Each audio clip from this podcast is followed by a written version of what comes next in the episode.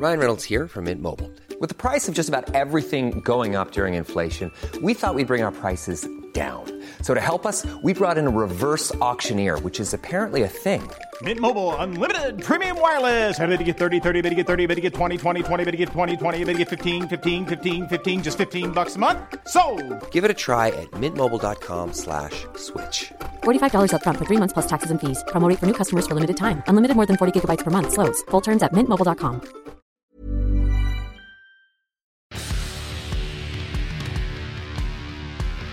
Standing by. The Terry and Ted podcast is sponsored by Jaguar Land Rover Laval. Get out of the big city and experience a construction zone free test drive. There is such a thing. Hi, Ted Bird. This is very exciting. Yes, I'm excited. That's it. Yeah. That's all you got. Yeah. It's a low key excitement. It's an inside. Yes, that's right. Yeah, that yeah. I'm pacing myself. All right, very good. We uh, we have a very very special guest who's uh, going to join us here in a second, and as usual, as we've said this whole season, Ted and I are getting used to being like a couple of rude arseholes. There's a person at the table, and we don't acknowledge them because first we want to say thanks to our title sponsor. And it's not because we're being rude; it's because uh, that's just the way she goes. Got to take care of business and, and thank Jaguar Land Rover Laval. I had to take the courtesy vehicle back this morning, the uh, Jaguar F Pace 25T. It was sad. I was quite sad. I did, uh, I must say, uh, to my own credit, I filled it up with premium gas before I took it back. That's good manners. Yeah. Those are good manners. I didn't get it washed, though. And I told them, well, it rained yesterday, so it got a good rinse. Okay, cool. It's a beautiful vehicle, and I miss it already because uh, we're just moving into summer and the air conditioning's broken in my car. So yeah, so uh, yeah, one of these days I wouldn't mind uh, getting one of those and uh, just hanging on to it for good. A Jaguar or a Land Rover, beautiful vehicles. As we've said many times. Uh, half the deal, at least up there, is the family, the DQ Bellis family, Nino and Renato. Uh, not only do they sell spectacular products, you get spectacular service from them. Family oriented, customer centric service. Yes, it's a luxury car brand, but uh, they're not highfalutin. You don't have to be dripping in finery to get their attention. Look at us. We went in today and they went, How are you? JaguarLaval.ca and Land Rover Laval.ca. If you're in the market for uh, a luxury brand vehicle, don't buy anything until you go see them. One of the most popular stand up comedians in all the country, one of the most popular stand up comedians in the province, uh, one of the most popular people on the interweb. One of the most listened to podcasters. Is Sugar Sammy here? Is Sugar Sammy's coming in? It's Mike Ward. I have Mike Ward. Thanks for having me, guys. Mike, thank you so much for coming in. And before we start, you are like the godfather of our podcast, and we couldn't be more grateful. Thank you very much. Oh, thank you. And I've, like I told you guys off the air, I've listened to every episode. God love you. Thank Yeah, you yeah. so much. And every time you guys say, "Okay, the season's over," I, I, I'm like, "Okay, but maybe the next season will start in like two weeks." Because you don't go like a, a full year without doing shows. So every week I'll tell my Alexa, I'm like, Alexa, and then she she never has. I'm like, play standing by Terry and Ted podcast, and then it's an old episode, and I'm sad. I see. Well, God we're love you, letting Mike. Alexa down. Yeah. We're letting Mike down. Yeah. Well, it was Mike Andor Pantelis who said as soon as your quote unquote retirement was announced, Yes. there has to be a Terry and Ted Yeah. podcast. So, did you listen uh, back in the day, Mike? Yeah, Is that yeah. how you know uh, know of us? I used to listen to you guys uh, from Quebec City.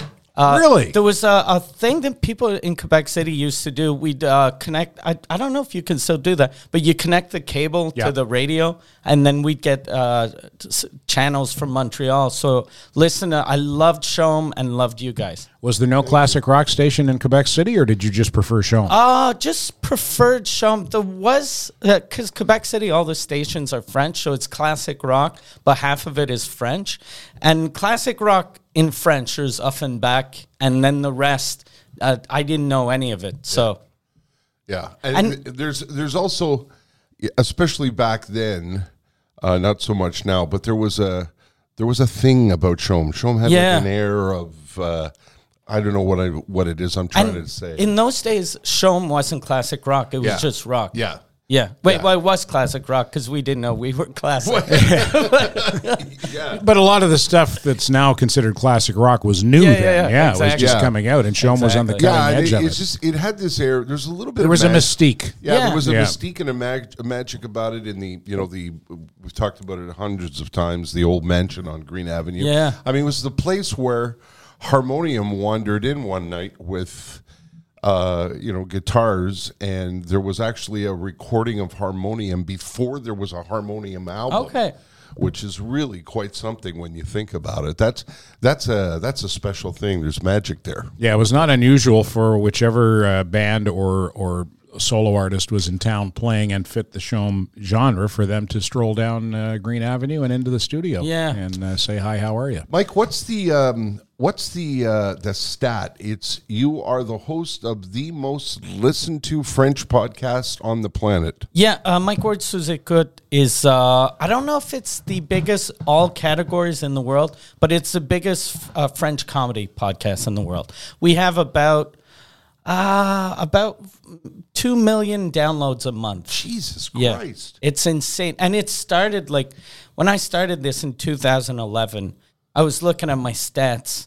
And the, the first week, I was like, okay, I have 19 people that listen. But at, at first, I got kind of, uh, I was like, ah, geez, what am I doing? But then I figured if I went to, let's say in the old days, the Comedy Works to do an open mic, there'd be 10 people. So I have twice go. as many Yeah. people as the Doubled Comedy my Works. audience, yeah. Then like after a month, I was like, oh shit, I have 400 people. That's like the Gesù Theater.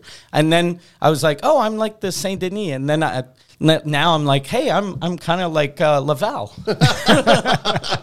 Can you break it down by country, Mike? When you look at the it's numbers, uh, yeah, it's almost it's 90 percent uh, Canada, which is probably like of the 90 percent, 99 percent in Quebec, and uh, a lot of um, in the 10 percent, a lot of Switzerland and a lot of Belgium and a bit of France. wow. Yeah. You've been at, you've been at the forefront of so many things in the comedy world, and I, and we'll get to them.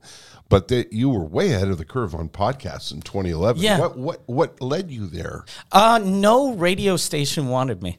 Like okay, the- there you go. I, I, I had a meeting with uh, with uh, Radio Énergie and with CKOI to s- to pitch the idea. Hey, it's just going to be conversations because Sous Écoute is uh, uh, me and two other comics, and we're just shooting the shit and just drinking beer. And I was like, it'll be a show. Uh, me and a couple of comics were just having a couple of drinks, talking, and they were really nervous. They were, and I, I told them I was like, we can pre-tape it, and then you know if if there's stuff you don't like, you cut it out. But it seemed just too complicated for them. and I pitched that in the early 2000s, and uh, they didn't want it. Then I, I pitched it again to MusiquePlus because I was on MusiquePlus. They didn't want it. And then when uh, uh, Skype came around, I was like, I'll just do it myself. And then I, I did it myself. This was before uh, YouTube had let you do hour long clips. So I had to put it on Vimeo. And then I had to explain to people how to listen to a podcast, which seems Yeah. simple enough now. But in those days, I was like, okay, so you get the Wow. RSS feed. And then I'd see people's eyes go blank. We uh, we still get asked. that. Yeah, my Yeah. and my eyes still go blank when you say Yeah. RSS Yeah. feed. I've I've heard of that Yeah. before, but I I wouldn't. don't even really know what it is, but How I many use it. times when you and I are walking around together and somebody will say, you know, are you guys back together? What are you doing? Da da da. And then we say we're doing a podcast, and it's stunning how many people Yeah. say, "What's that? How do how do I listen to that?" Yeah, And and I think they know what it is. They just don't know where to go to yeah, find how it. do you, yeah, you- or like how I've to had listen to I, it. we've I've had people ask us, "What time is it on?" Yeah. You know, which is really really really strange. Yeah, you should answer when you get in your car. There you go. That's yeah. when it starts. So nobody wanted you, Nobody and, wanted and that it. leads to the billboard story. What's the billboard story? Uh, the Billboard story was uh, a couple of years ago when I hit uh, 25 million downloads, and uh, the um, I've. Um, TVA has a, a podcasting network called QUB Radio, or Québecor has a QUB Radio, and they were doing tons of billboards. So I was like, I should get a billboard right in front of Québecor ah, and just write, I can buy billboards too. so it was just, I can buy billboards too, 25 million downloads. With your face on it? Yeah, with my face Nice. on it. And see, we're we're coming up on hundred million downloads. We're gonna hit it probably at the end of the summer. So I want to buy two billboards in front of CBC. So I want to have it in front, and even I'll probably buy like in front of Bell Media, Yeah. and just just everywhere. Just Yeah. put my big stupid face everywhere. Okay, Is there a way to like what does that compare to like in terms of you know podcasts that people would know? Like is Um, it, is it as numbers as big as Like, how would that compare to Joe Rogan It's, as an uh, example? It's, it's tiny compared to Joe Rogan, but it's the biggest podcast in Canada, all, all languages combined. And it, I probably get about 10% of the numbers Rogan gets. Wow. I, uh, maybe a little less. Yeah. But uh, well, you're dealing with 10% of the audience, yeah, too. yeah, yeah. So, yeah, I have way less people. Way Yeah, less well, people. Canada's Canada's population is 10% of America's, I Yeah, believe. and my, my podcast is in French, so it's one. Yeah, there you go. One Yeah. fifth of ten percent. like Yeah. wait, where, uh, you know when the podcasts come out like i said the only the only metric we have is youtube and i uh, you know i'll text him and say hey i think we're going to hit a thousand this week It's and we get though. very excited. Yeah, yeah. So now I'm uh, I'm pretty deflated, Mike. What, Thanks I, for what coming in. I like though about podcasting is uh, like you guys don't know the numbers yet for like uh, uh, Apple Podcasts, Amazon Podcasts, Spotify. But once you look at all of them and you add them all up, you get the real numbers. Whereas when you're working on radio, they used to give out the real numbers, but now they just give shares, like market Yeah, shares. yeah. So you're like, what? Do, what does that even mean? Yeah. Like you Well- guys have a 30 share of of what? Of Ra- how many people? Radio is hiding now Yeah, yeah, yeah. radio's hiding because it's sliding Yeah. Yeah. Like I saw in Quebec City, they still uh, radio's still doing well over there, and they give the numbers. And even them, like the number one station in Quebec City is the French CBC, and they have per week two hundred thousand people, Jesus. which is half of what Sous Écoute has. Yeah. Yeah. So every every show on Radio Canada is half of what I get, and my they have hundred and eighty or two hundred employees. We're like three people. I was going to ask you uh, if it's the same, if you have the same two guys with you all the time, or if you have a roster that you. It's always this. Uh, the for the guests, it's different every week. Yeah. different every week. But I have the the the people that work backstage. The first two guys I hired. I remember when I put the this out the first time uh, in 2011. I didn't even think it was going to be a thing. I I I'd asked friends, "You want to record this? If it's good, I'll put it on the internet. If it's not, we'll just have you know." You lost an afternoon. So we put it out, and the first two comments were a guy named Thériault, who became uh, the director of my show, and a guy named Jason Babin, a guy from New Brunswick, who uh, handles my social media now. Wow. So those were the first, the first episode. since- Like I was saying, there was like 14 people listening, and I hired like You I hired two of them. Yeah, almost 20 percent of them. Let's uh, for people you know who might be tuning in who who are unfamiliar with your path, Mike. Um, can you take us back to you're growing up in Quebec City, you're listening to rock music, and you mentioned you know open night Mike at uh, one of the comedy clubs. Did it start in Quebec City, and No. what led you to stand up? It uh, started in Montreal. I always knew I was going to do stand up. I. I used to tell my friends when I was in high school, I'm going to be a stand up comic. And I was really shy. Like super shy. So they were like, "What the what? This guy's not going to be a comedian." and then uh, I got into McGill, so moved to Montreal to do McGill. But I was telling my friends, and one of the reasons why I wanted to go to McGill was because of the Comedy Works, because I knew of the. I'd never been to the Comedy Works, but I'd heard that name a lot. Right. So I was like, and in those days, like when when they did the festival, um, the, they they always had the the best of the fest was always at the work. So I knew that guys like Seinfeld had played there, and you know uh, Louis C.K. who wasn't known at the time, but they were the big comics were all there. So I told my friends, I'm gonna move to Montreal, gonna go to university, but at night I'll do comedy shows. So I moved to Montreal, went to university, and then every time I'd go back home, my friends would be like, hey, "How's comedy?" And I was like, "I haven't started yet." And I'd make up excuses, and every week they'd hassle me. And then one time I went down to Quebec, and I figured I'll just tell them I'm doing comedy. They're not gonna know. They're in Quebec City. So they asked me, they were like, "How's comedy? Have you started?" I was like, "Yeah, no, I'm, it's going good. I'm doing I'm doing shows." And they were like, "Where are you doing shows?" And I was like, "Well, the Comedy Works has uh, open mics every Monday. So and you're there a lot? Yeah, well, yeah, kind of, you know." And uh, they're like, "When's the next time you're up?" And I was like, "I don't know." And uh, Monday, and they're like, "Okay, we're going on Monday," and I was like, "Oh fuck!" So this was a Saturday night in Quebec City, and this was way before the internet. So I went home, and in those days, if you dialed, if you were outside of the five one four area code, if you dialed dialed five one four, I think it was five five five one two one two, you got the four one one. Yeah. So I I got the Comedy Works number. I called up to because I knew you had to leave your your name on the answering machine to get on. So I called up, but there was someone there. They picked up, and I was like, I want to do the open mic on Monday, and they were like, Yeah, but you, you have to call on the answering machine. And I was like, I have like ten friends coming. And the open mics didn't do that well. So they were like, oh shit, this guy's got 10 people, you're on. so they booked me. And then the Monday, the Sunday, I wrote out, I wrote jokes. I had some jokes, but I sort of wrote out a, a set list. Showed up early, told the MC, I was like, when you bring me up, tell him I'm a regular. So first time on stage, he said, this next guy, you know him, you love him. Here's Mike Ward. Do you remember who the MC was? I think it was, I think it was uh, Mike Nemiroff. I remember Mike Nemiroff was on the show, but I th- I think he was hosting. I'm not sure. And then I took because I took after Mike Nemiroff used to do a workshop. I took his workshop, so I'm not sure if I'm. You know, when stuff's like Yeah. 30 years old, Foggy. You're like, Yeah. you remember stuff, and then you realize, okay, that's not how it happened. And so, how did it go? And did your friends say you're full of shit? That's the first time you've ever done No, that. it went really well Yeah? because it, it was mo- like most of the joke. The first time it went really well because it was all references that my friends got because it was all Anglo Quebec City references. Okay. So I killed the first time, and then the next time when there were no Quebec City people, I sucked a big bag of dicks because it was all like I don't like it. it- Just references that no one got or no one cared about. How long did it take you to get comfortable on stage? Because I've done stand up on and off over the years, but I haven't done it regularly enough to get comfortable until just recently. Yeah. And I don't know what happened, but just recently, I guess I kind of said, "Fuck it." Yeah. You know, whatever A happens, hundred- happens. A hundred, a hundred percent comfortable. Took me about uh, twelve years of doing it full time, Wow. but uh, comfortable-ish. The people who wouldn't know me wouldn't know I wasn't comfortable.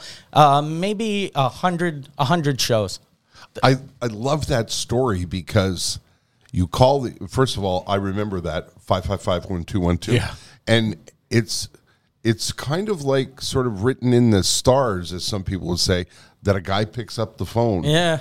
You know, that you didn't have to leave your name on the answering Yeah. machine. I mean it, it was was almost like it was meant to be. I think Yeah. that's a really cool story. And I remember uh, something happened to me, like in the first hundred shows when I started, and I wasn't comfortable yet, but I was still getting good. Like the first maybe twenty five shows, I was killing every other time, and I'd either kill or bomb. Like it wouldn't be There's no in between. no in between. So it was because I ha- I didn't know what I was doing. So it was just it'd go really well or it'd just be horrible. And then after like twenty five shows, then it started. You know, my bad shows were better. And uh, I did a um, open mic, and uh, Jeff Garlin was there, the guy that plays Larry Sanders, Yeah. uh, Larry David's manager in Curb Your Enthusiasm. And we started talking, and he had told me he was like, "Look, the first 500 shows don't count. So just Wow. uh, you you you're you're you don't know your voice yet. Like you don't know who you are on stage.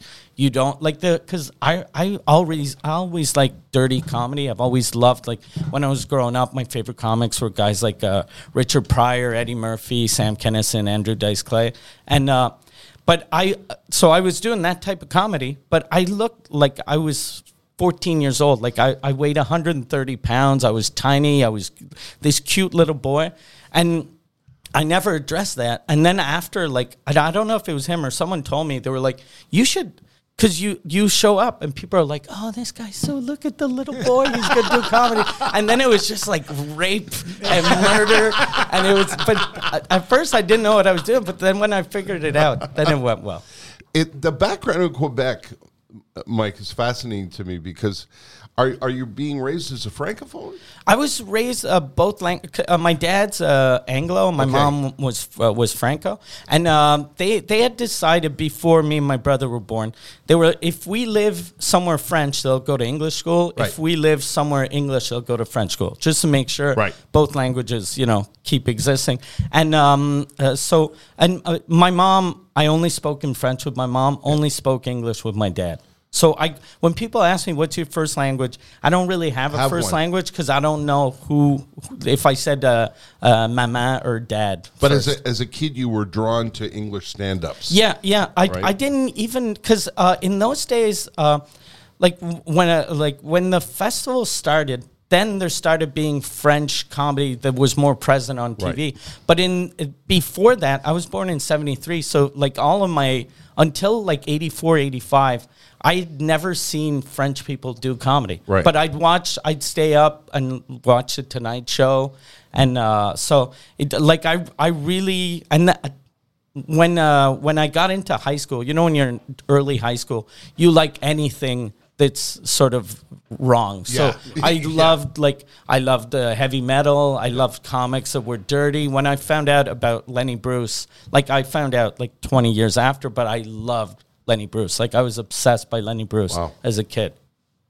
Terry and I were talking uh, before the show about uh, guys like yourself and Sugar Sammy and uh, Mike Patterson now who work both sides Yeah. of the language divide, and we were trying to think of, uh, you know, thirty years ago. Did those guys uh, or girls exist in comedy, or did you guys start that? No, the that that that wasn't a thing. Like I remember the first guys I knew that did that were uh, Sylvain Larocque and Yep. uh, um, Maxime Martin, Max Martin. When I first met Max Martin, he was he was from Winnipeg. And he didn't call himself Maxime Martin, he was Max Martin. So I, d- I didn't even know he spoke French. I thought he was just some guy from Manitoba. And then when I found out he was doing, he's one of the reasons why I got into stand up in French. Because uh, when, when Just for Laughs started, the, there was French comedy, but it was character comedy. So it, it was almost like uh, I compared to Bumblebee Man from the from The Simpsons.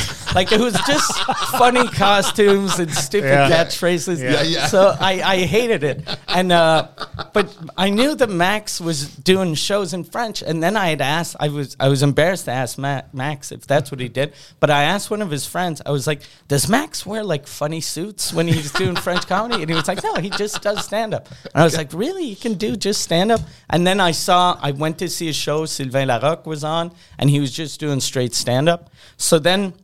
I was like, okay, I'll start it. And I knew nothing about French comedy, but I knew there was a big uh, comedy show on Mondays in Quebec City called the Les Lundis Juste pour Rire at the DAG.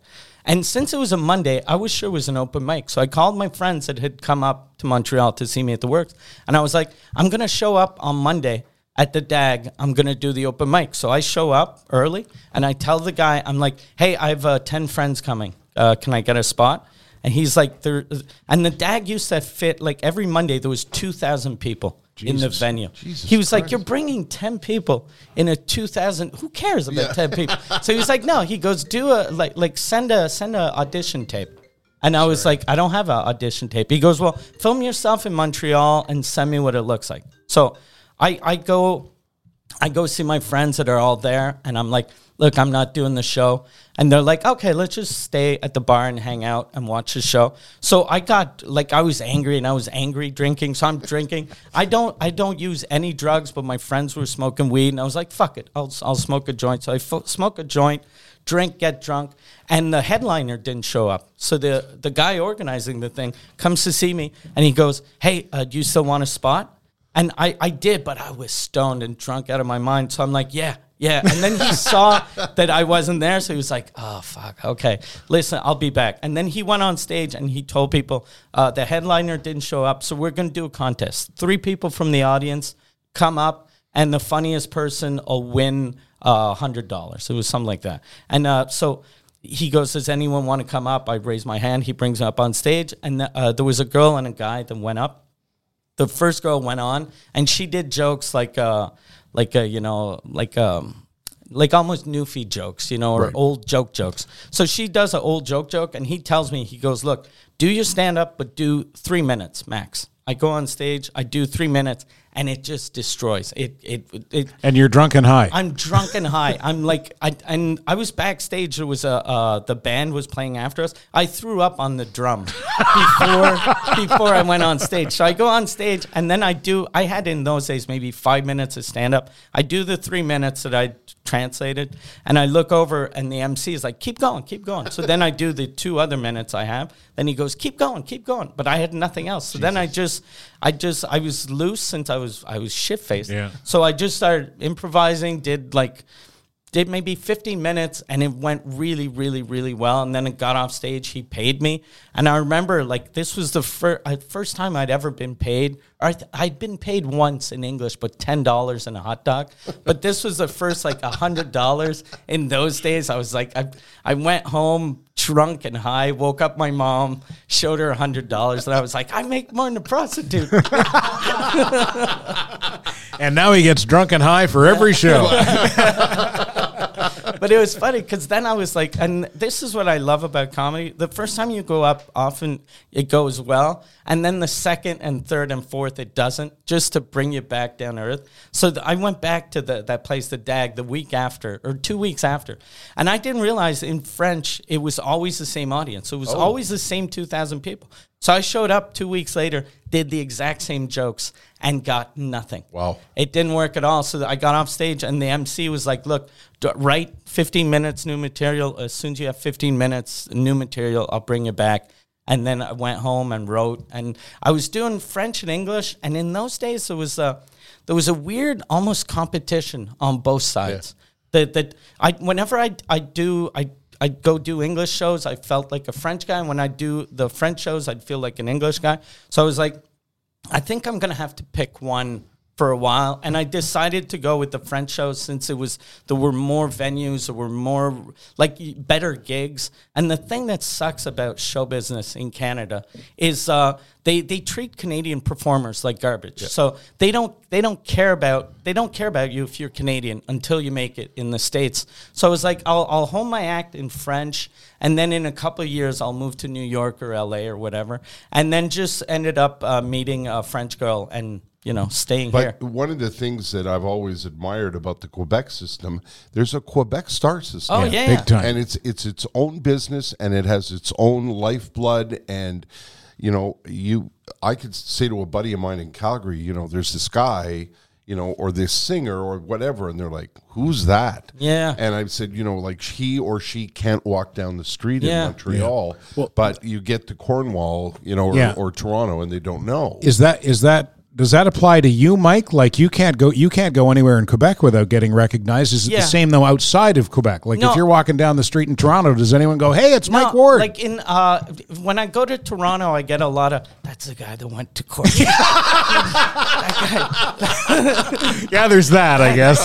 yeah, he doesn't like makes national news. Yeah. Yeah, no, but like in, in, in Quebec, they yeah they lose their shit when we. But go, do you make most of your living in Quebec? Yeah, like Yeah. Uh, before the pandemic, it was uh, I let's say 70 30.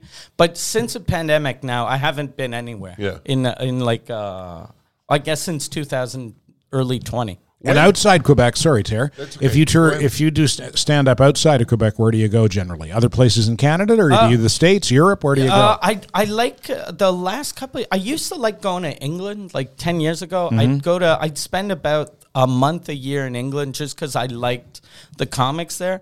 And the last couple of years, we were going down to New York, New York and uh, L.A. But I haven't been to L.A. that much. But I like I I.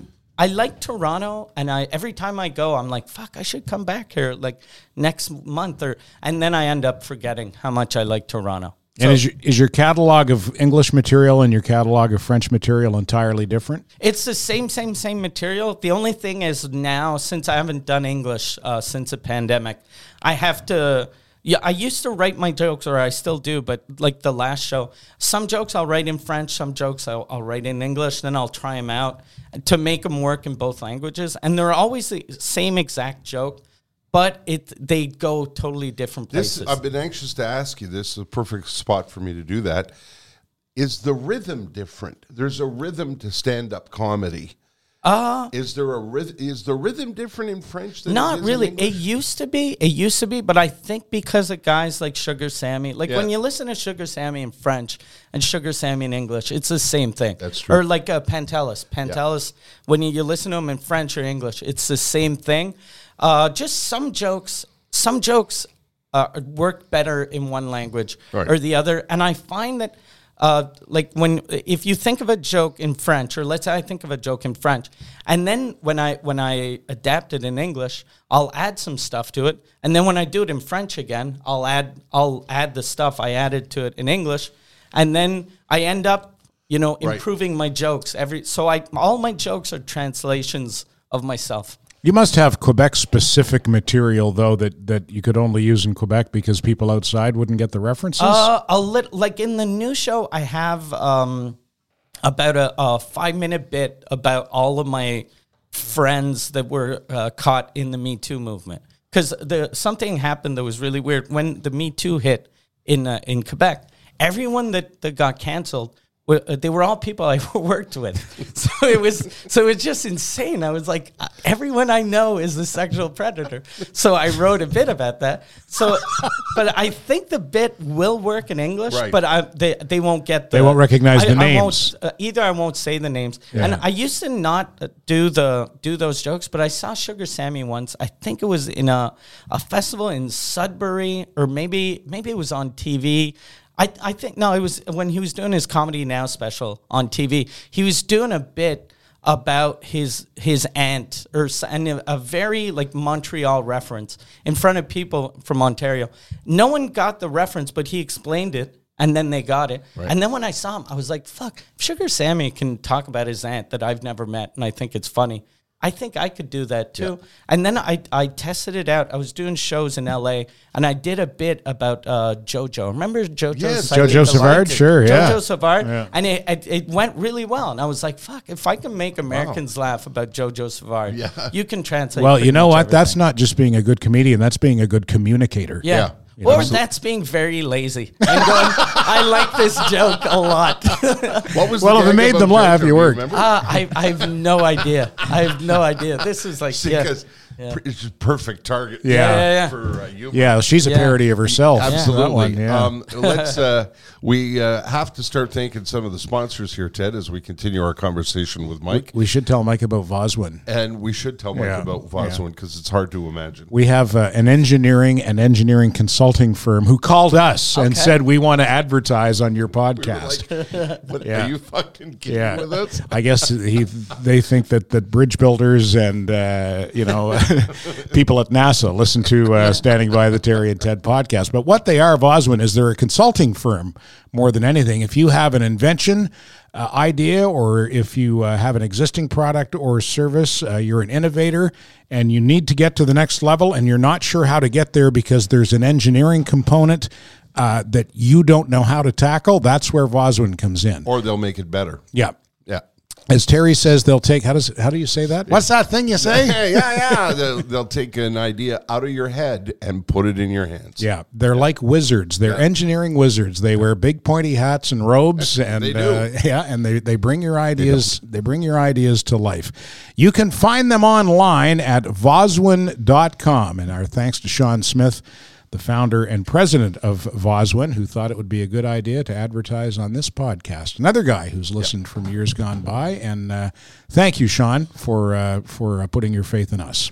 Mike, uh, Quebec is such a, a you know soup of politics and cultures and everything else, and you you walk both sides as, as does Sugar Sammy. And I was uh, living in Calgary, and Sammy was doing the Stampede. He was there for nine nights, and uh, he was at my house, and we were sitting in the backyard, and he said, "Tell me what you think of me doing a bilingual show." And my my initial reaction was, "Oh, that you're nuts! Like that's Yeah. that's not going to fly." And then the more we talked about it, and he started to tell me some of the jokes he was thinking of using, and I was on the floor, and I thought, you know what? Even me, like a real tete carré, I understand the the references. I understand this could work. Yeah, yeah, yeah. And yeah, he killed it. I think wasn't that a turning point? yeah.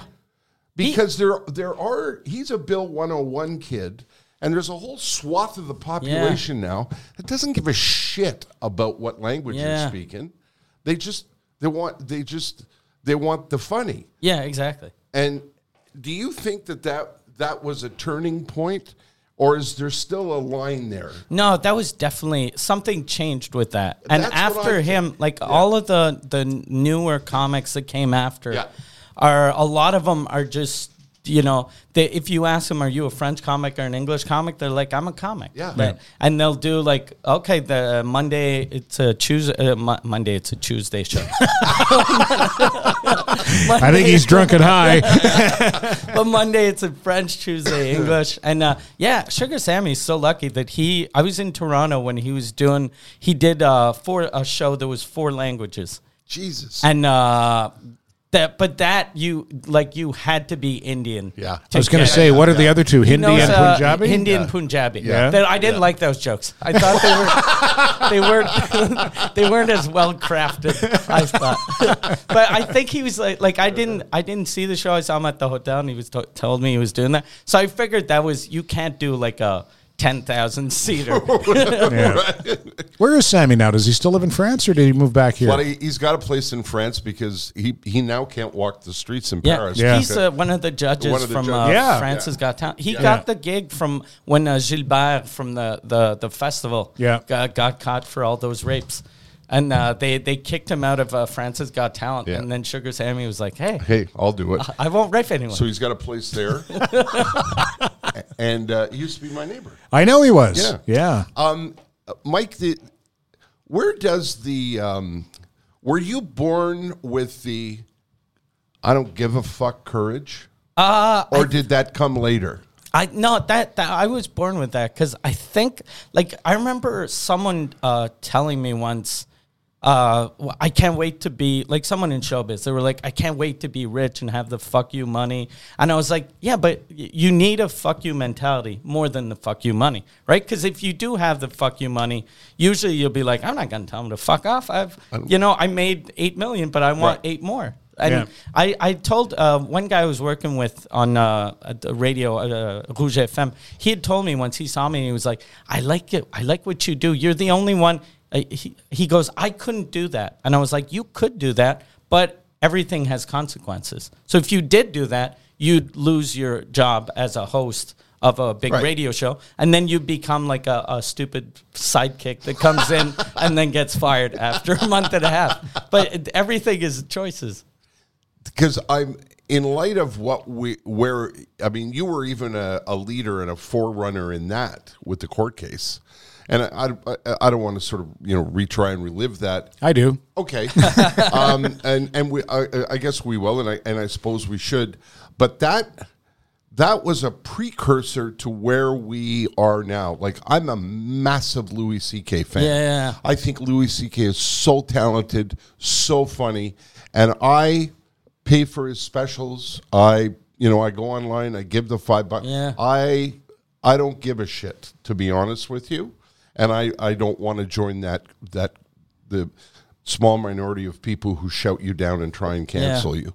And that's what happened with you. Yeah, I got. I, People tried to cancel you. yeah, I did, and uh, but uh, I and I think that helped my my podcast because when uh, when uh, this was a joke I did in uh, a, a special that. I, I did the joke between 2010 2012 and then 2013 uh, we get a call from the Human Rights Commission saying, "Look, uh, there's been a complaint about uh, about one of your jokes," and I thought it was just they like when my manager called me, he was like, "Yeah, the Human Rights Commission is looking into uh, in, into your comedy," and I was like, "Ah, tell them to go fuck themselves." Like they they wanted me to send my material, and I was like, "Just tell them to buy this special." So I I hung up, and then I got a letter in the mail, um, 2000. I guess this was uh, 2014, um, a, a certified mail, uh, uh, and it was uh, that I owed $82,000 for this joke. They said the Human Rights Commission reviewed your joke, and uh, we decided you have to give $80,000. And I was like, this makes no sense. So I called. Uh, I I called around to figure out who the best free speech person was in Canada. Everyone told me it's Julius Gray. So I was like, okay. I met Julius Gray, and he told me he goes, look, they're asking for eighty thousand uh, because it's a number that's scary. But it's a number that you figure you can settle. Like they won't say I, I want a million because if someone says give me a million, you'll be like fuck yeah, I don't have a million. Yeah. Go fuck yourself. But if they say eighty thousand, you'll be like I don't have eighty thousand. But will you settle for forty? Yeah. And you'll try. So he goes, look, they they're asking for eighty because they probably want forty. And as soon as he told me that, I was like, look, I'd rather give you a hundred than give them five. Just I didn't. It felt like they were bullying me into you know. The, the changing my exactly what comedy. they were doing. So I was like, okay, let's let's go to court. And he told me he goes, look, it's going to be long. I figured long meant a year, two years. And uh, the, we start uh, the first time we were in court is 2015 or 14, and I got the the Supreme Court verdict in 2021. Jesus Christ, Yeah. And tell me if I've got this right, Mike. My impression was you were never making fun of Jeremy Gabriel or of his condition. You were No. making fun of a situation. Yeah. He was because he was um, when he came and see this is a type of joke that doesn't translate well because in the French media he was like uh, f- front page of Journal de Montréal every week and all of the Québécois magazines and he was this little kid that had lived his dream and sang for the Pope but they made it look like he was a dying little Yeah. kid and the joke And he kept was- coming back. and he kept coming and that was the whole joke I was like why isn't he dead yet? That was the joke. And then I, I did a rant about how it turns out he was unkillable and that I tried to I met him tried to murder him and he tried to drown him and he didn't die. And then the but the funny thing is when you when you read that joke like the the transcript it, it, it's like a lot of times I had when CTV News talked about my court case when the Supreme Court verdict came out. They said the comedian Mike Ward, who said he wanted, who said he tried to murder oh, Jeremy off. Gabriel. Yeah. So I'm like, oh, gee, these motherfuckers. Yeah. Like my brother in Calgary, all his friends, if they see CTV News, they're like, your brother tried to murder a disabled boy. And you didn't mock him. You were making No. fun of the situation. The situation was what was funny. Yeah. How did you manage the um, uproar, uh, Mike? Because there was, you know, there, there was, you know, uh, it seems to me that there was quite an uproar, and Ted and I all, always say, Ted has specifically said, it's usually the loud, the the minority who are Yeah, the yeah. loudest.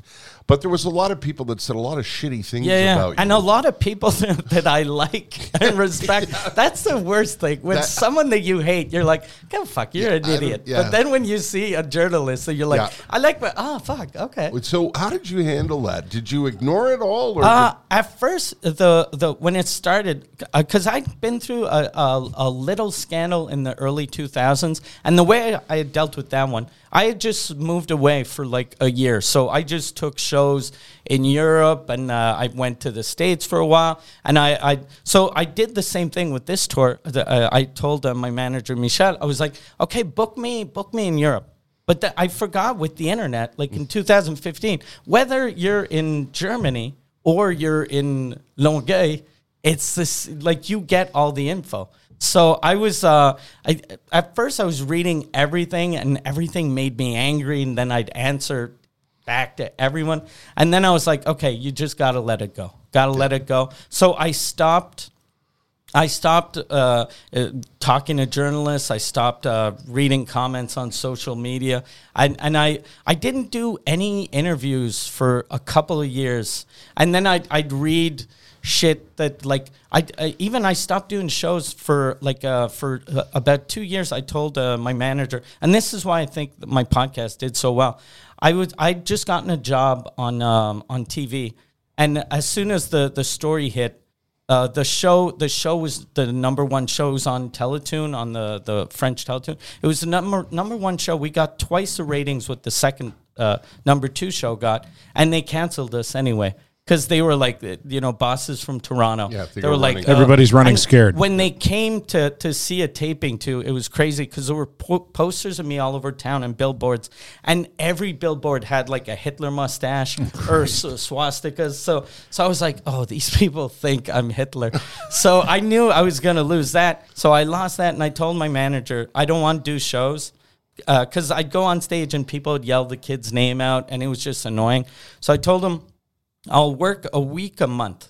Book me whatever you want a week a month, just so I can make money, so I don't have to sell my house, and uh, and uh, and I'll do nothing else. So I, I quit doing TV, radio, stopped everything, stopped touring, and uh, I put all my energy into my podcast. And I was going through this weird depression, and I think that helped. Like people, the the first couple years were like, I've never seen someone going through like a mental breakdown drinking on cam, and it, it was they were like it helped me. It, a lot of people told me. Didn't you tell Joe through my- Rogan that you dealt with it by getting into the bathtub and drinking vodka? yeah, yeah, I drank. I used to spend about three hours a day in the bathtub, and I just drink. Like even w- when I was ho- still hosting that show on Teletoon, I'd write in the bathtub. So I'd be I'd be in the bathtub. I had a, like a, a board with my computer on it, and I'd just be drinking red wine in the bathtub. And I yeah, I was drinking vodka, red wine. I drank like crazy. So where we're at now today, my for, I'm drinking less. See, this is this this not one's water. Yeah. yeah. um, the uh, first of all, when the Supreme Court decision came down, you you must have been elated. Yeah, you, you must have been because thrilled. uh, like uh, so so I got the first verdict that wasn't a real verdict, and then we went to court with the human uh, at the Human Rights Tribunal, and Julius Gray told me he goes, look, you're going to lose this one because the Human Rights Commission. Uh, is bringing you in front of the Human Rights Tribunal, so it's the same people Right. judging you. So you're going to lose that, but we're probably going to lose. Uh, we're probably going to win the appeal. And then when we lost the appeal, he said, "Okay, uh, we shouldn't have lost the appeal. Five years ago, we would have won the appeal, but now times are changing. And this is at what level? uh, this was the provincial. This was the highest you could Superior go. Court? Uh, uh, Superior Court Yeah, of Quebec. yeah. And then he was like, the only thing we have left is the Supreme Court of Canada. And he goes, you ten years ago you would have won for sure, but I was nervous because like now eh, a bunch of things that were acceptable ten years ago aren't anymore, and they're judging. They were judging this joke by today's standards and not by 2010 standards. So uh, when when when it came down to the verdict, and this was so weird too, because the I didn't go to Ottawa uh, to be in front of the Supreme Court because this was when we weren't allowed uh, traveling. So I, I was in front of the Supreme Court on Zoom. So I was in my wearing pajama pants, seeing you know my future, like the like trying to. It was it was just bizarre. It was bizarre. Surreal. And then at first I was like, okay, whether I win or lose, you know, I, I tried my best because I didn't want to be the guy that screwed it up for everyone else. And then, but the day or two days before the verdict, I was like, oh shit, if I do lose, I will have screwed it up for everyone else. And I developed a drinking problem and, you know, I, I lost, you know, four or 500,000. So I was, I was really, like not confident. When pe people were asking me, they were like, "I think you're gonna win." I was like, "I have no idea." And then we won five five to four, so it was very, very close, very tight. So I I was just relieved. I wasn't happy. I wasn't. I didn't want to do any media. I didn't do any interviews. I just uh, um, we. Uh, uh, I think yeah, it was Poseidon that recorded me. I went to my studio at the Bordel Comedy Club and I recorded a French message and an English message. And I was like, look, this I don't want to be this. You know, took ten years from my life. And when you look at me in 2015 or 2016, I look 30 years younger. Yeah, like I look, it, it, it just it's it's Took a toll. yeah, it took a toll, and Yeah. I didn't think it would. I was like, no, it's just you know, it's a Yeah. court case. But that that's when after I realized, like guys like when Lenny Bruce went through his thing, he ended up dying of a heroin overdose. And whenever people go to court for for for either uh, comedy or any art form, they end up going crazy. And I was really nervous that I was going to go crazy. It, it's a really big deal, and I think you know. The, I don't know if other comedians have told you this, but I think you know you went to battle for everybody else because I, none of us want to live in a world where you Yeah. have to check and think about every th- single thing that you say. But I was I was so lucky at the time because I remember when I got the letter, thinking, okay, uh, uh, when, when they said, okay, it's going to cost you eighty thousand, I had enough money that I could hire Right. Julius Gray. So, and most comics Don't. don't, have that Yeah. chance, and even comics that are successful, if you've only been successful for a year or two, you don't have money set aside. Whereas I had a bit of money set aside, and I ran out, and then you know I Yeah. ended up making more money, but. Yeah. I, I gave to the campaign. It Okay. Was a, it was a it was it was an imp- I thought it was super super super important and I still think it is and I th- I still think people will talk about this in years to come. Did it make you was one of the byproducts of it did it make you gun shy? Like today when you're writing a joke do you think No. oh fuck. No, but Okay. it, it it just made me. It uh, no no no. I was really uh, and I knew it'd either have like two effects on my writing. Either I'd I'd go way darker, or I'd just become like the the most PC comic ever. So I just started writing every day I'd write a new bit, like a 10 minute bit. And uh, just just to get it out of my system, and the the first six months, I was just writing about freedom of speech and why can't we say this, why can't we say that, and then I was going dark, and then I was, you know, uh, I was sad, and then after like I don't know how many days of writing just garbage. And it was garbage material. If i read that now i'd probably shoot myself in the head. But I, I wrote a bit about baseball or some and then i was like okay this is just a regular bit that any comic could have written and then i felt good i was like okay i've like you had to become a poison out yeah you. i got i became a comic again because i was worried there's a there's a comic in france called Jules Denis who um, he had a bit about uh, the Holocaust. He used to be a, a, he used to do a, a duo with a, with a Jewish guy, and he's a he's a I think he's a black Muslim. And they, they, they had a bit, and he was he did a joke that people thought was uh, anti-Semitic, and um, so people were talking shit about him in the paper. And instead of uh, him like either apologizing. He was like no fuck you it wasn't anti-semitic. And then he started just writing about how uh, jewish people try to control him. And then he became like super anti-semitic. Like he became like he became a parody of himself. And i remember the first couple of years i was defending him. I was like no he's not an anti-semite. Then i saw him like he was doing interviews in iran saying that israel should Christ. and then I was like, God damn. So I I I was afraid that I was gonna become You were like gonna him. slide off That, the- that I was yeah. just Oh, gonna that's a pretty good. That was probably a good cautionary tale yeah, for you. Yeah. Yeah. And the, the the weird thing is when you're you're in a free free speech thing, and I saw that like a lot of the uh, I think it's Sam Morril that used to have a joke. He was like the people that uh, defend free speech the most are comics and racists. So I'd always have like whenever there'd be a racist blogger, he'd be like, "People are judging Mike Ward. Mike Ward's not a bad person." I'd be like, "See, this guy gets it," and then I'd click on his thing and I'd go, "Oh, he does oh. not like the Muslims." So, so I was like, "Okay, I I don't want to be," and I've never been political. Like my comedy is zero political, and the free speech movement has become, for some weird reason, more of a right wing thing than a left wing thing. Yeah. And it should be for everyone, Yeah. right? It used to be a left, like it used to be the Yes. right that that censored people, Yeah. and now it's more. a- So I didn't want to be. Uh, like, uh, uh, like either a right wing guy or a left wing guy, because I I don't even vote half Right. the time. Is it behind you now? Now it is. I really feel like it is. And see, this I I hadn't done like uh, regular media interviews in a long, long time. And yesterday, uh, uh, yesterday was a No, the day before, I went to the Just for Laughs press conference, and just to to go see what was up. And uh, uh, when journalists had asked me about it, the the only thing I'd answer, I'd be like, "That was that was ten years ago." Yeah. I mean, get over it. Yeah. So we on next. Yeah, yeah, yeah, yeah, yeah, yeah. And I don't mind talking about it, but it's just I I hate having to justify, like yeah. Well, Well, you also don't want to be defined by it either. yeah, yeah, yeah. And unfortunately, I in in French I'm not anymore, but in English I will be until I do something. The you know spectacular, or I murder someone. if I if I murder someone, I'll be the the, You'll the be murderer. known. You'll be known for something else.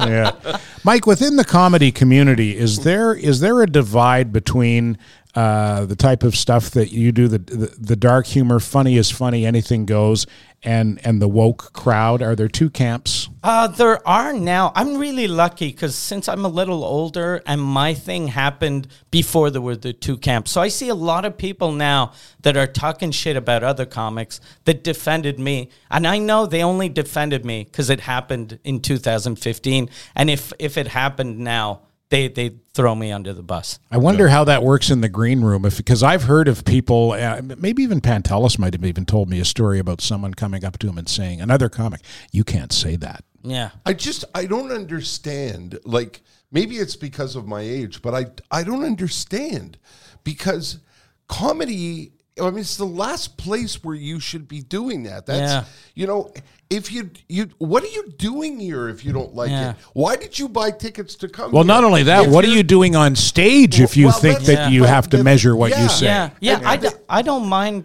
people that don't get comedy if they're just in a on the internet. But that if you're going to do stand up and you're telling another stand up, don't do that. With that, that who are you? Yeah, And mind your own business. Yeah. And and the you know, and the other thing is if if it really if you hated what Louis C.K. did so much, then don't go to the show. yeah, You know, like if you can't separate the art from his uh I, I don't know what the word I don't want to say foibles. Well, his yeah, his misdeeds, yeah, whatever. his Yeah, misdeeds. and what Louis did wasn't like it's it's it's just weird. Yeah. it's not because Yeah. he did ask for permission. Well, like, and he he's- did get consent. and he said everybody has a thing and now you all know No, what my mine. thing Yeah, yeah. his Yes. album. You've heard his Yeah, album, yeah. I assume, eh? Where he says, Yeah. "I like to masturbate and I don't like to be alone." and I, you know, and I thought this this guy,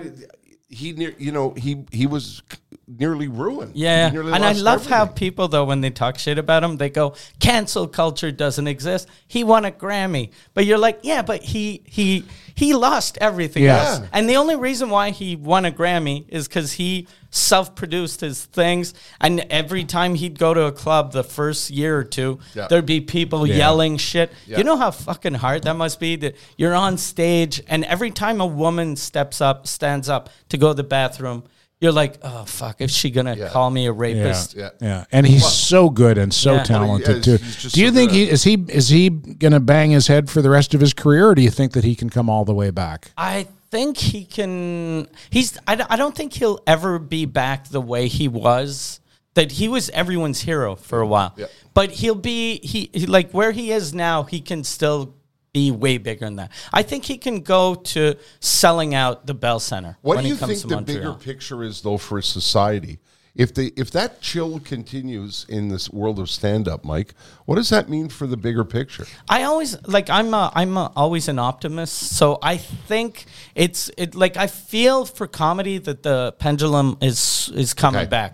Yeah. Like I really feel like there are some jokes that I do that I know like three four years ago they wouldn't have passed, and now they get it. Like I did, a, I was doing a benefit for uh, Yvon Deschamps, who, uh, who's a he's like the the biggest French. Uh, Legendary. he's a, a legend, and uh, he's so nice, and his wife is so nice. And I opened with a joke about them. I was like, "They're such a cute couple that they they make me angry. Whenever I see them, I call my wife." And I just start yelling at her. And I'm like, you fucking bitch, why aren't you like Judy? And then she starts crying. And I'm like, Judy doesn't cry. Judy smiles. And all you do is tell me that I'm aggressive when I drink. And then, and then, uh, I, and that worked well. And then I was like, and Judy, I love. Look, I, I'll tell you right now, I'm. I love Judy, and she's younger than Yvon. And I go, I'm just waiting for Yvon to die. Uh, to die. I've, and when he does die, I'm gonna. I'm. I'm. But I'm like, I respect their love. I'm not gonna move in until he dies. But the day he dies, I'm going to the funeral, and I'm just gonna hug a little too long. and then, uh, and it, it like it. it it killed, and I know, like a couple of years ago, Yeah. it would have been like, is he is he saying he wants a comedy legend to, die, yeah. while the man is And sitting in front of him? It's even funnier because if you know you, I can close my eyes and picture Yvon Deschamps sitting there. He's such Yeah. a kind and He's such a genteel man, cute, sweet Yeah, man. yeah. Um, we need to uh, say uh, hi to the Mersons, Ted. Merson Automotive Say on. Saint Jacques, just west of Cavendish, and online at mersonauto.com. How long have we been taking our cars cars to Merson. Jeez Louise. Yeah, I got to go see them next week. Nothing works. you, yeah, you've got a plethora Yeah. of problems. it runs, but uh, that's that's about it. And the great thing about Merson is when I go there and they look at my car, they'll tell me exactly what I need done and nothing more. They're not going to give me the old "oh boy, oh boy, this is going to run you." They'll say you need this and you need that and you need the other thing. And down the road, uh, we were just looking at your tires. I would say maybe uh, another ten thousand kilometers on those. Uh, they'll be upfront and honest with you, and that's how they've lasted for three generations, from Ben Merson to Mark Merson to now Kara Merson and her husband Celso. Merson Automotive have operated with honesty and integrity, and that's how you last, I think, in any business, but particularly in the uh, in the automotive game, where there are a lot of people hanging around waiting to take you for a ride, pun intended. The Mersons will not do that. Check them out uh, on Saint Jacques, just west of Cavendish, and online at mersonauto.com. Mike, I know all performers always have a little bit of insecurity, but can you recall a point where you thought, okay, this is this is happening? Was it a paycheck? Was it a crowd? Was it you know something that made you go, shit, I'm I'm I'm successful at this now? Uh, it took a long like to the thing that really uh like hit me hard was a couple of years ago and all all of my stories are about me getting censored by someone but I was doing uh, there's a um there's a the comedy awards Les olivier and I was uh nominated for something and I w- I was uh presenting uh, an award and I wrote something about the Human Rights Commission in the presentation, and then the French CBC were like, "You can't do this. You can't do this. Uh, you got to cut this joke out." And I was like, "No, I'm doing that joke," and they were like, "No, you you you have to change it." So I was like, I wrote on my Facebook, "I'm not I'm not presenting." an award. I'm not they they they don't want me to do the joke. Fuck them.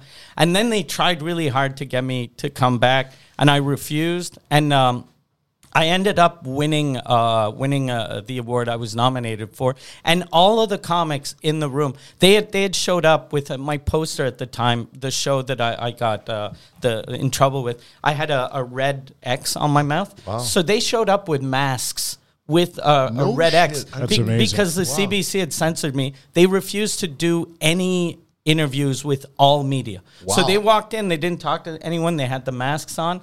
And then when I won the award, they all went on stage with the masks and the red X. And I was at home and I've I've won awards before and after and they mean nothing. When I win a, a trophy, I'm like, "Oh, this is nice." But but this time I I- like I was seeing everyone on stage. You weren't there? At No, the, no. I, I was at home. I was watching this at home, and I was just bawling my eyes out. yeah, I I was was gonna- crying. put a lump in oh my yeah, throat. yeah. I got goosebumps. And it's the like like I uh, yeah. It, I remember that day. Wow. Like it was yesterday. That, What- I was like, oh fuck. Okay, yeah. I, Through the whole controversy, did everybody, all of your contemporaries and your peers, have your back? Most of them, most of them. What I, I, I thought was really nice. A lot of people that I didn't even know would write me and, and offer support. I had uh, I had uh, Andrew Schulz, who's like Sure, I know up. who you mean, yeah. Wh- When when I lost the appeal, he called me. I didn't even. He doesn't. He's not supposed to have my number. I don't know who gave him my number, but he called me and he was like, "Hey man, uh,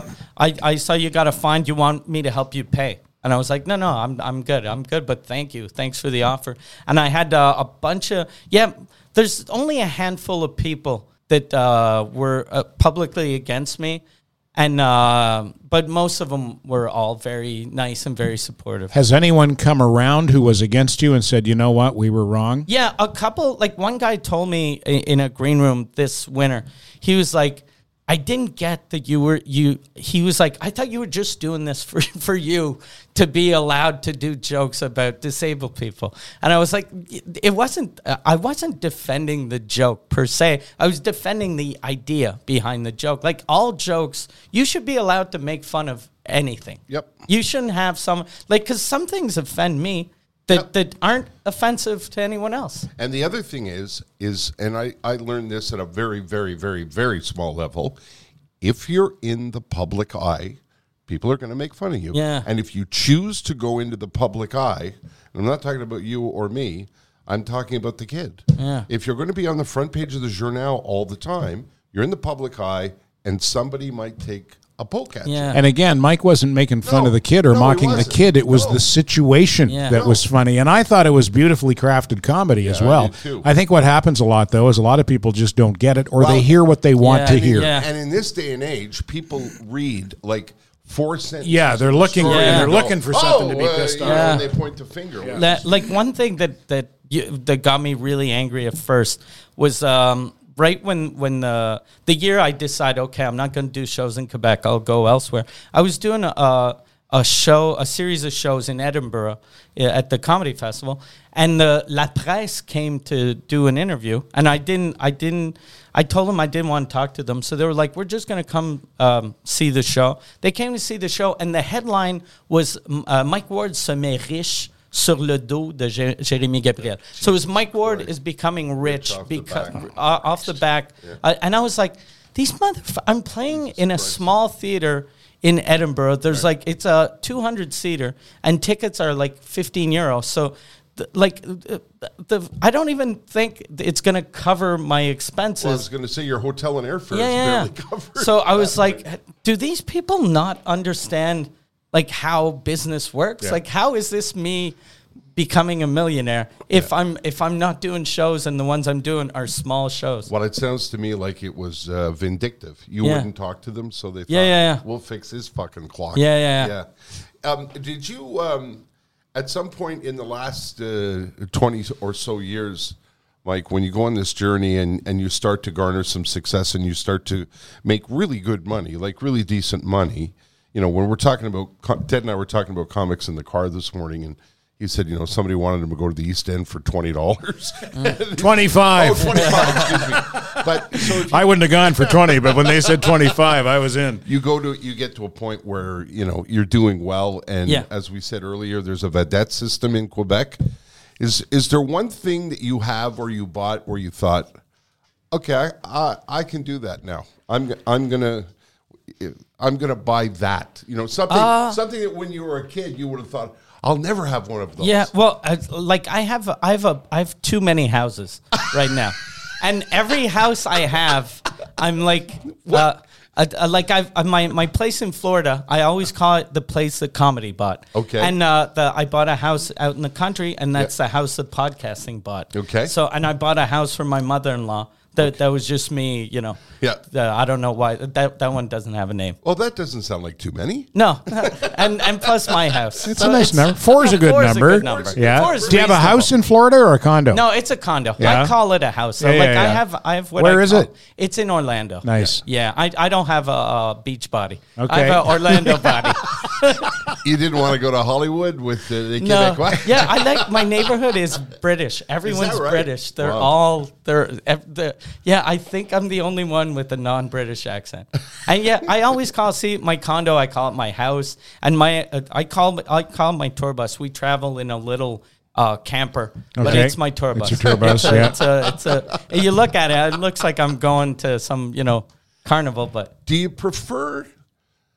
Because you're on you're on French television so much. Do you, do you prefer doing? Te- is television easier to do than a than a live show? Like, do you prefer that to a live show? No, I I hate doing TV. You now. do, eh? I, and I've always hated it, but I used to do it because it was the way to get people to come see me Right. live.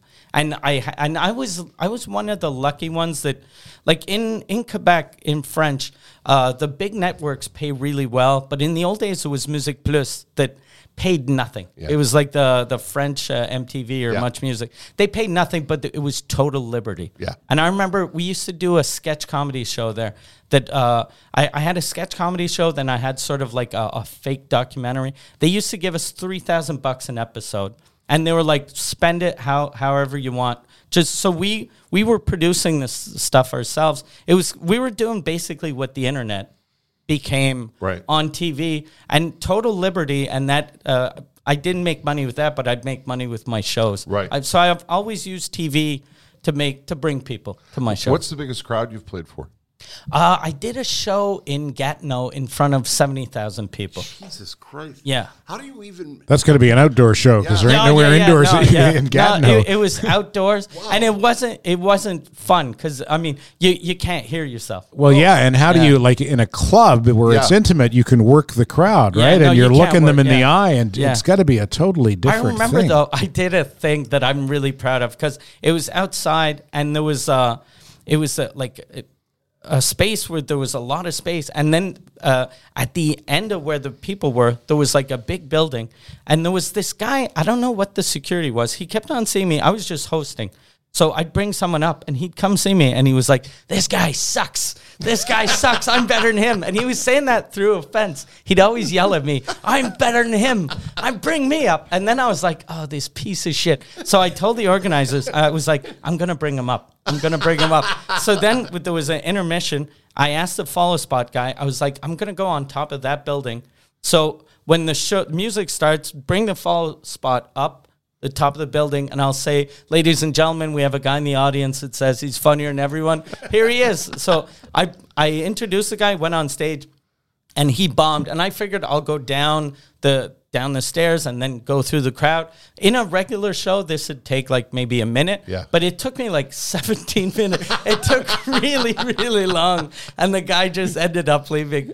But before I got there, but I thought that was the funniest thing. Like it didn't work at all for the audience, but, But just for me. though, eh? Oh yeah, yeah. He's never he's very res- respectful now when he goes yeah. to see comedy. So was he just a was he a comedian at all? Did he No, have no, any no, jokes? He was, just a loudmouth. guy. He was yeah. because he started doing impressions of people that died like 11 years ago. This is the thing. this is the thing about what people don't understand. I, I remember when you and I first started to host the Montreal show at the Just for Laughs Festival. I remember that was the first time I ever saw stand up comedy from behind the scenes and listen to the comics talk and watch them prepare.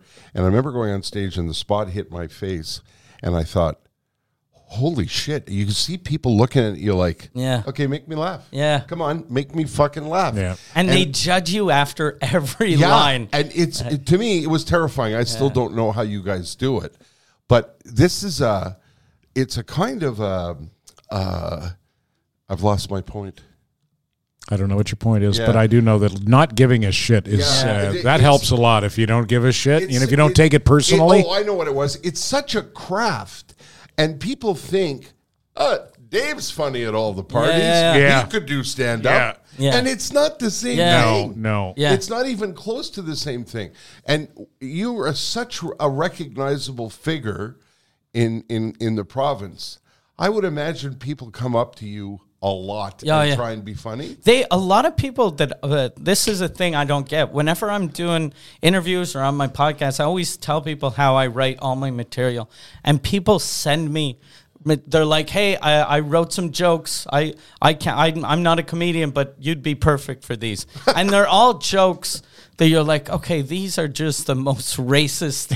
The mean, stupid jokes, Yeah. and I'm like, is that what people think I do? No, uh, but No, yeah, people think, you know what it is, Mike? You make it look easy. yeah, yeah, yeah. Yeah. Well, the great ones Yeah. always do. You ever get any good jokes from them? Uh no, no. I actually, I only read. I like uh, my manager never opens everything, uh, opens anything, but I always read the first line just to see. Sometimes I'm curious. We had one guy once send me a thing, and we called the police on him because they're like, we think this guy has like he has so many pedophile jokes with references that no one should get except Yeah. for a pedophile. So they might wanna look in on him, I was see what he's just up to. Check this guy. Yeah, are you are you concerned at all after the after the Dave Chappelle thing or the Chris Rock thing? No, Do you I- think about that? No, because I I travel like uh right now my tour I have uh, Eric preach and I've preach and I've uh, Pantelis had opened for me so Yeah. they're two giants and I've Poseidon on the side so How's he? He's done some stand up now, Poseidon, hasn't yeah, he? started How's it doing gone? stand up Yeah. It's terrible. but it's no it's normal like the first the first uh, the first five years are gonna be hard You know, I watch you guys on Two Drink Minimum, and I've said I've said this before. Uh, you guys, you and Pantelis take the piss out of Poseidon so much, but it's like two older brothers taking the piss out of a little brother, but if anybody ever crossed him, you know that We'll Mike and murder Pentel them. Yeah, exactly, exactly. I really that's a for people who don't know two drink minimum. Did you hear what Mike Horn said? He said he would murder somebody. Yeah, CTV News says murderer Mike Ward. Yeah, they're on their way over right now. Breaking Uh, news. I'm going to quickly tell you because I know we're running out of time. You're very generous, Mike. Thank you. With uh, uh, a quick word from my friends at the UPS store. Uh, the UPS Store Canada. These are stores that will help you if you run a small business, um, and they'll help you if you've got to get stuff to your uh, Auntie Matilda. Um, they can find you packing material, they can pack stuff for you, um, they can get you labels, they can make sure the stuff is shipped, they'll tell you how to get a package to a small town in Canada and what it's going to cost you. If you run a small business and you got 15 things you got to ship, they can handle that too. There's over 350 locations of the UPS store in the country, and each one of them is owned by an individual who understands what it is to run a small business. Yeah, I didn't know that. I didn't found that, that? out because of uh, your podcast. Is that right? That- yeah, I just That's- figured it was like you know one big company. No, No. That's the that's the thing Yeah. because you're you're dealing with a guy who gets it. Yeah, yeah, yeah. Right, he's running. He's his doing own the same thing too. as you. Yeah, and that's uh, that's what I, I I've been using them for years. I keep telling this story about when we moved. We we left some stuff behind, and I took it to the store on St. John's Road, and the guy said, "Yeah, I can handle this. It'll be there in four days." That's the UPS store. That's what they do. Uh, the UPS store. Dot ca. Dot ca. When you went on the Joe Rogan Experience uh, as as the host of the most listened to comedy podcast uh, in the French world, was it still holy shit? I'm going on the Joe Rogan podcast. Uh, yeah, it felt it felt like I the way I picture comics in the '80s when they they were booked on Johnny Carson. okay, Yeah, I remember because and there's something like I even told him when I left. He's he's Oprah now. He's the man Oprah. He's the either the new Johnny Carson or the the male Oprah. What? How did that happen? Do you think? Uh, he was like I was on his radar for a while, and uh, he had told me he wanted to book me, and then uh, but it, it kept on just uh, not happening. And uh, we used to do a two drink minimum on a network called Compound Media in New York, and Rogan was in New York to do uh, Anthony Cumia's show, and. Uh, Pantelis saw pictures of our producer on a boat with Rogan. So Pantelis uh, texted uh, Keith, our producer. He was like, "Hey, uh, tell Rogan to book us." And then Keith was like, "I can't do that." And then Pantelis just bullied him. He was like, "Listen, I think he called him a fag." He was like, "Quit being a fag and get us get us on Rogan." And then uh, Keith got us on Rogan. So it was just bullying. They, It- we always tell our kids, "Don't bully; it's wrong." But you could get some good sometimes you got to do what you got to do. Uh, I, as a guy who's got a massively popular podcast, what do you think it is that made Rogan so popular?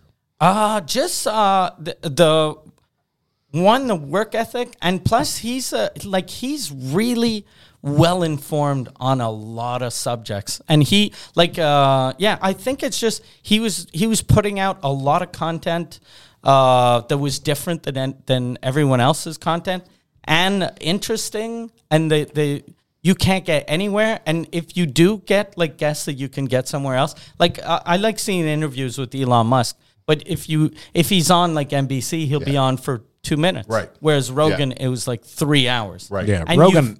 You've- Sorry, Mike. Rogan also put on uh, uh, medical specialists during the pandemic, Mm. who the who the mainstream media wouldn't put on because they uh, they were contrary to the negative. yeah yeah yeah Or the- sorry, the narrative. yeah Yeah. yeah Huh. i I, think it's yeah just it's it's you know it's it's fascinating to me because it's it's um it's almost inexplicable how Yeah. some things just catch fire. Yeah, yeah, yeah. And Rogan, I remember when he started his podcast, uh, it, it like it, it took a long time for it to get big. Like at first, he started about the same time as Marc Maron. Marc Maron's podcast was huge. Yeah. It was it got big really. Marc Maron quickly. was before Rogan, even wasn't he? Yeah, wasn't well, he the first like- real big English language podcaster? He was uh he was uh like Rogan says that he started in 2009 I think. But I remember when Sous Écoute started Rogan it wasn't even a podcast yet. It was just on Ustream. So he'd he'd do live shows on Ustream and uh, it wasn't a podcast where whereas Maron was like a, it, it Yeah. felt like real radio. Yeah. I remember the he's like uh, Um, and the thing I've always liked about podcasts, well, the first time I heard Maron, his podcast, I was like, this is amazing. Like, I loved listening to interviews with comics. I listened to a bunch of them. And for TV, like, you can't write, uh, if you like uh, Oprah, you can't write Oprah and go, hey, I like what you're doing. I'd like to be on. She's not going to get back to you. But I wrote Maron and I was like, hey, I really like what you're doing. You're coming to Montreal. If ever you want a French comic on your podcast, I'd love to do it.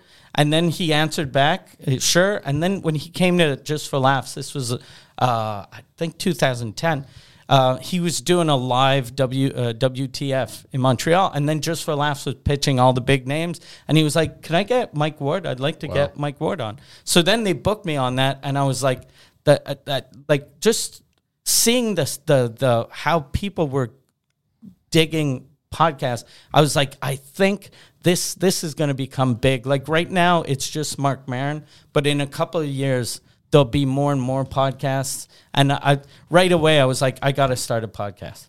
and that's how we ended up here. Yeah. in Yeah, this, in yeah. this studio in this Yeah, building. nine years Right. later, Wow. you guys showed up. Yeah. Yeah.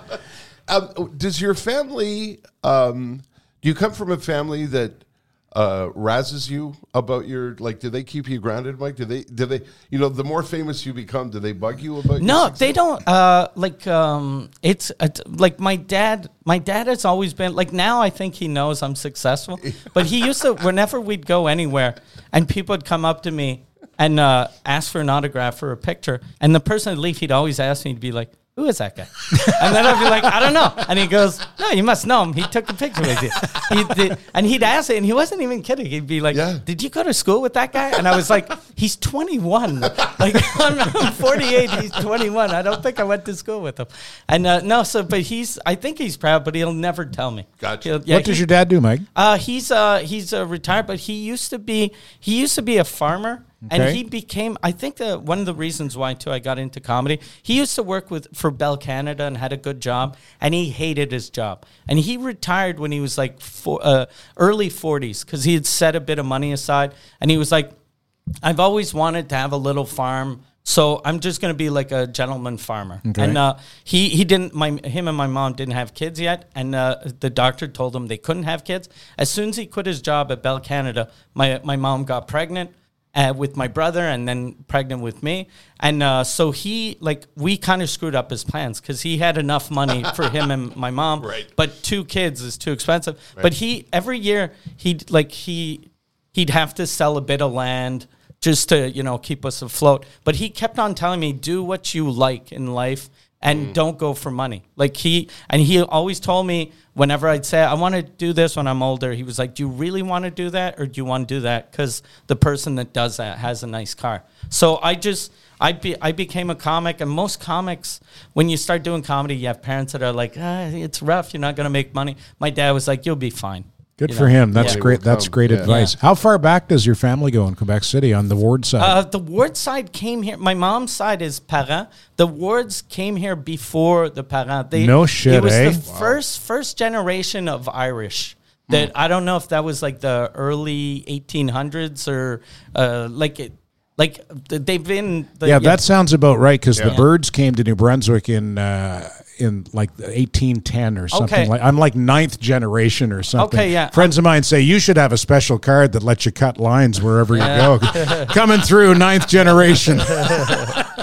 Well, yeah, I would imagine, you know, for things like the Olivier's or you're on television, your parents are at home with a bowl of popcorn yeah, watching. uh, yeah. My dad. It's funny though because I did a a couple of months ago. Um, my dad used to be a big, a big, big Leonard Cohen fan, and uh, I was supposed to bring my dad to see Leonard Cohen the last time he was in Quebec City.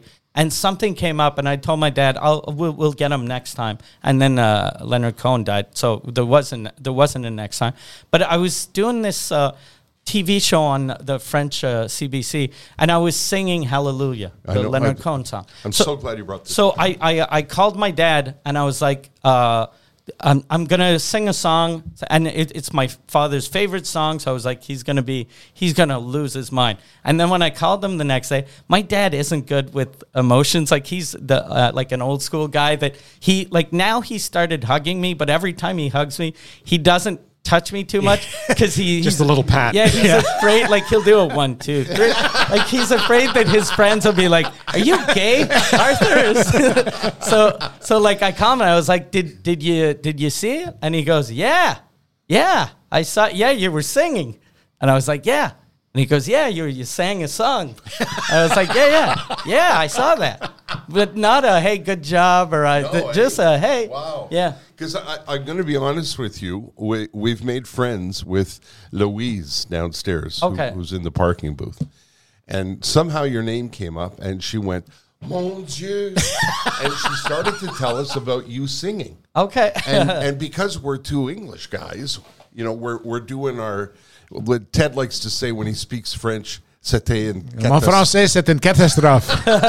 so we're uh, like Mike Ward, he, he chante, you know, like we're trying to understand. And she's she's telling us in French, "Oh, it was unbelievable, and I was you know crying, and it's just un, it was amazing, and you've got to check it out. And and I came upstairs and I went on YouTube, and there you are singing. And a, I didn't know you could sing, and b, I think you were making the host cry. yeah, yeah, yeah. He was Yeah. like, Who was that, Mike? this. Uh, it, it was because that's a show. Um, uh, that that was my friend Stéphane Fallu. Okay. and uh, that that's his. That's a song that gets him the most emotional. Yeah. And when he had told he had told the producers, he was like, uh, "Mike's never going to accept." To, to be on this show because I, I don't like doing TV anymore. But then since it was for my friend and it's a song, then I, it's my dad's favorite song and it's a song that I've always sang at karaoke. So I was like, because you I'll be you okay. nailed it, and that's Yes. you know it's tough enough to get up in front of a group of people and talk. Yeah. To get up in front of a group of people and sing is bearing Yeah. your soul even But more. The, the musicians are so good, and I was nervous because it's on it's live TV. So, Yeah. but the musicians are so good because they like when we did the rehearsal, they thought I was gonna suck. So I started singing, and then uh, people like uh, the cameramen were clapping. I was like, okay, I think Okay, it's it's going good if yeah. if cameramen are clapping. But right before it starts. I, I don't know when to start singing. So the guy next to me was like, he just goes, trois, quatre.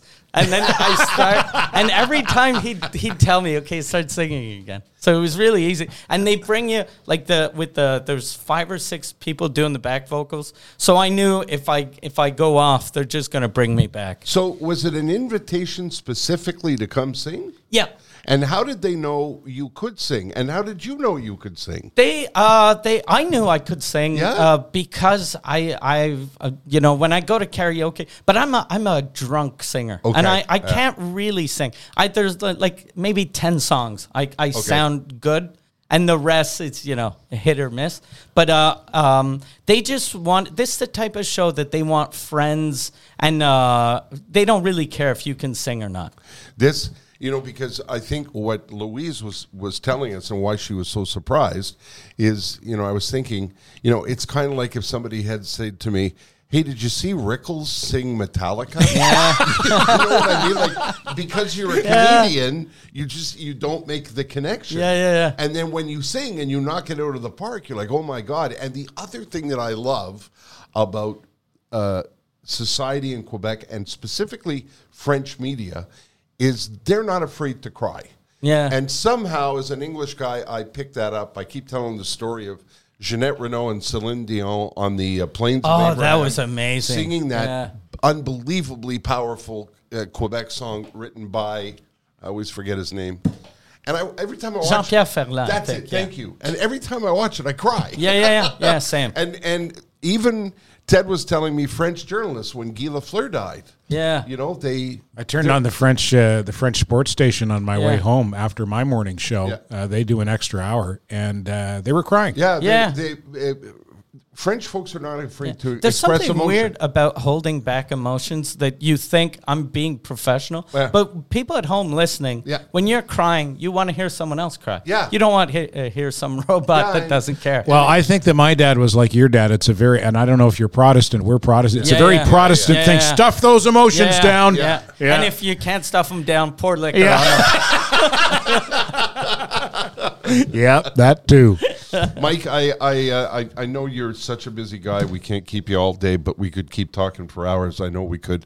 Um, but I just don't know how to thank you for. Oh, this was so much fun, and I, I was really happy. And when uh, uh, Te- uh, Ted reached out, I was actually listening to y- your podcast. Is that right? So it was very Oh, weird. that's cool. Well, I- Serendipitous. Yeah. Yeah, and Yeah. it's all, that, that's a huge compliment to us because you know you've become king of the podcast, and like I said, the godfather of this one. When Ted called me, he said, "Mike Ward thinks we should do a podcast." So I was like, "What, really?"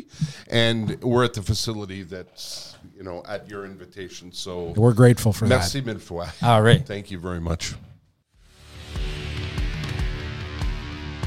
Standing by, the Terry and Ted podcast is sponsored by Jaguar Land Rover Laval, where the luxury is unmistakably British, but nobody wears a top hat or a monocle.